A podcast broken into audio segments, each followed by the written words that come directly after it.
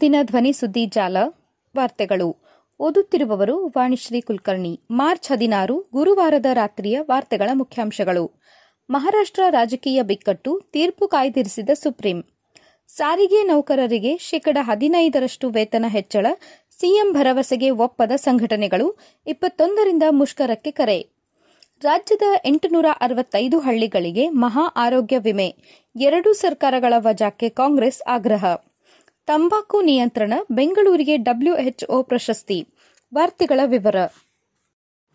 ಮಹಾರಾಷ್ಟ್ರ ರಾಜಕೀಯ ಬಿಕ್ಕಟ್ಟು, ತೀರ್ಪು ಕಾಯ್ದಿರಿಸಿದ ಸುಪ್ರೀಂ. ಮಹಾರಾಷ್ಟ್ರದಲ್ಲಿ ಉದ್ಭವಿಸಿದ್ದ ರಾಜಕೀಯ ಬಿಕ್ಕಟ್ಟಿಗೆ ಸಂಬಂಧಿಸಿದಂತೆ ಶಿವಸೇನಾ ನಾಯಕ ಉದ್ಧವ್ ಠಾಕ್ರೆ ಹಾಗೂ ಮುಖ್ಯಮಂತ್ರಿ ಏಕನಾಥ ಶಿಂಧೆ ಬಣದವರು ಸಲ್ಲಿಸಿದ್ದ ಅರ್ಜಿಗಳ ವಿಚಾರಣೆ ಪೂರ್ಣಗೊಳಿಸಿರುವ ಸುಪ್ರೀಂ ಕೋರ್ಟ್ ಗುರುವಾರ ತೀರ್ಪು ಕಾಯ್ದಿರಿಸಿದೆ. ಉದ್ಧವ್ ಬಣದ ಪರ ವಕೀಲರಾದ ಕಪಿಲ್ ಸಿಬಲ್ ಅಭಿಷೇಕ್ ಮನು ಸಿಂಘ್ವಿ, ದೇವದತ್ ಕಾಮತ್, ಅಮಿತ್ ಆನಂದ್ ತಿವಾರಿ ಹಾಗೂ ಶಿಂಧೆ ಬಣದ ಪರ ವಕೀಲರಾದ ನೀರಜ್ ಕಿಶನ್ ಕೌಲ್, ಹರೀಶ್ ಸಾಳ್ವೆ, ಮಹೇಶ್ ಜಲ್ಠ್ಮಲಾನಿ ಅಭಿಕಲ್ಪ್ ಪ್ರತಾಪ್ ಸಿಂಗ್ ಅವರು ಮುಖ್ಯ ನ್ಯಾಯಮೂರ್ತಿ ಡಿವೈ ಚಂದ್ರಚೂಡ್ ನೇತೃತ್ವದ ಐವರು ಸದಸ್ಯರನ್ನೊಳಗೊಂಡ ಸಾಂವಿಧಾನಿಕ ಪೀಠದ ಎದುರು ತಮ್ಮ ವಾದಗಳನ್ನು ಮಂಡಿಸಿದರು. ನ್ಯಾಯಮೂರ್ತಿಗಳಾದ ಎಂಆರ್ ಶಾ, ಕೃಷ್ಣ ಮುರಾರಿ, ಹಿಮಾ ಕೊಹ್ಲಿ ಹಾಗೂ ಪಿಎಸ್ ನರಸಿಂಹ ಅವರಿದ್ದ ನ್ಯಾಯಪೀಠವು ರಾಜ್ಯಪಾಲರ ಕಚೇರಿ ಪರವಾಗಿ ಹಾಜರಾಗಿದ್ದ ಸಾಲಿಸಿಟರ್ ಜನರಲ್ ತುಷಾರ್ ಮೆಹ್ತಾ ಅವರ ವಾದವನ್ನು ಆಲಿಸಿದೆ.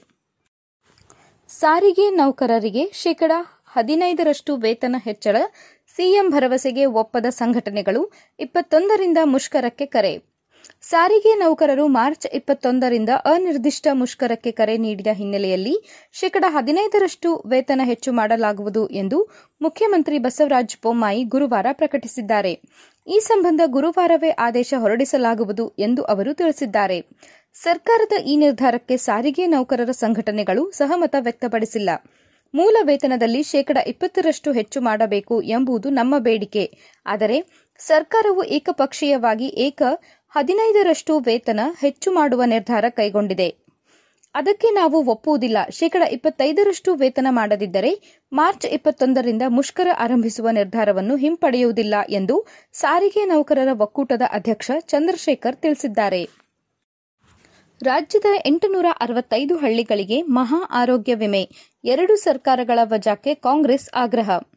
ಕರ್ನಾಟಕದ ಎಂಟು ನೂರ ಅರವತ್ತೈದು ಹಳ್ಳಿಗಳಿಗೆ ಆರೋಗ್ಯ ವಿಮೆ ಜಾರಿ ಮಾಡುವ ಮೂಲಕ ಮಹಾರಾಷ್ಟ್ರ ಸರ್ಕಾರ ಒಕ್ಕೂಟ ವ್ಯವಸ್ಥೆಗೆ ಧಕ್ಕೆ ತಂದಿದೆ.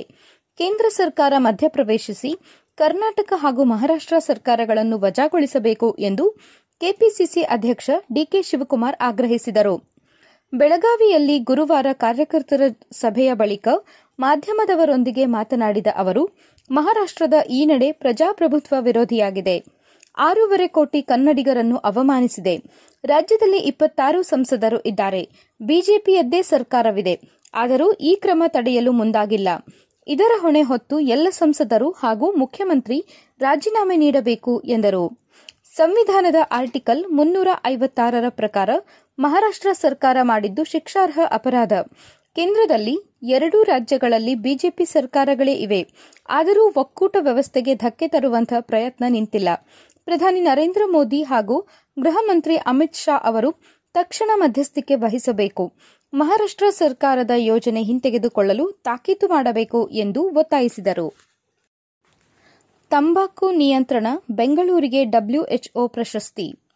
ತಂಬಾಕು ನಿಯಂತ್ರಣದ ಮೂಲಕ ಸಾಂಕ್ರಾಮಿಕವಲ್ಲದ ರೋಗಗಳನ್ನು ತಡೆಗಟ್ಟುವಲ್ಲಿ ಮಾಡಿದ ಸಾಧನೆಗಾಗಿ ವಿಶ್ವ ಆರೋಗ್ಯ ಸಂಸ್ಥೆ ಬೆಂಗಳೂರು ಮತ್ತು ಇತರ ನಾಲ್ಕು ನಗರಗಳಿಗೆ ತಲಾ ಒಂದು ಪಾಯಿಂಟ್ ಐವತ್ತು ಲಕ್ಷ ಡಾಲರ್ ಅಂದಾಜು ರೂಪಾಯಿ ಒಂದು ಕೋಟಿ ಇಪ್ಪತ್ನಾಲ್ಕು ಲಕ್ಷದ ಇಪ್ಪತ್ತೊಂದು ಸಾವಿರದ ಏಳುನೂರ ಎಪ್ಪತ್ತು ಮೊತ್ತದ ಬಹುಮಾನ ನೀಡಿದೆ. ಎರಡು ಸಾವಿರದ ಇಪ್ಪತ್ಮೂರನೇ ಸಾಲಿನ ಆರೋಗ್ಯಕರ ನಗರ ಪ್ರಶಸ್ತಿಯನ್ನು ಬೆಂಗಳೂರಿನ ಜೊತೆಗೆ ಉರುಗ್ವೆಯ ಮಾಂಟೆವಿಡಿಯೋ, ಮೆಕ್ಸಿಕೋದ ಮೆಕ್ಸಿಕೋ ಸಿಟಿ, ಕೆನಡಾದ ವ್ಯಾಂಕೂವರ್ ಹಾಗೂ ಗ್ರೀಸ್ನ ಅಥೆನ್ಸ್ಗಳು ಪಡೆದುಕೊಂಡಿವೆ. ತಂಬಾಕು ನಿಯಂತ್ರಣ ಅದರಲ್ಲೂ ಪ್ರಮುಖವಾಗಿ ಸಾರ್ವಜನಿಕ ಸ್ಥಳಗಳಲ್ಲಿ ಧೂಮಪಾನ ನಿಯಂತ್ರಣ ಹಾಗೂ ಸಾರ್ವಜನಿಕ ಧೂಮಪಾನ ನಿಷೇಧಕ್ಕೆ ಸಂಬಂಧಿಸಿದಂತೆ ಅಸ್ತಿತ್ವದಲ್ಲಿರುವ ಆದೇಶಗಳ ಅನುಸರಣೆಯನ್ನು ಸುಧಾರಿಸುವ ಪ್ರಯತ್ನಗಳಿಗಾಗಿ ಬೆಂಗಳೂರಿಗೆ ಈ ಬಹುಮಾನ ಸಿಕ್ಕಿದೆ. ಸುದ್ದಿ ಸಂಪಾದಕರು ಗಣೇಶ್ ಇನಾಮ್ದಾರ್.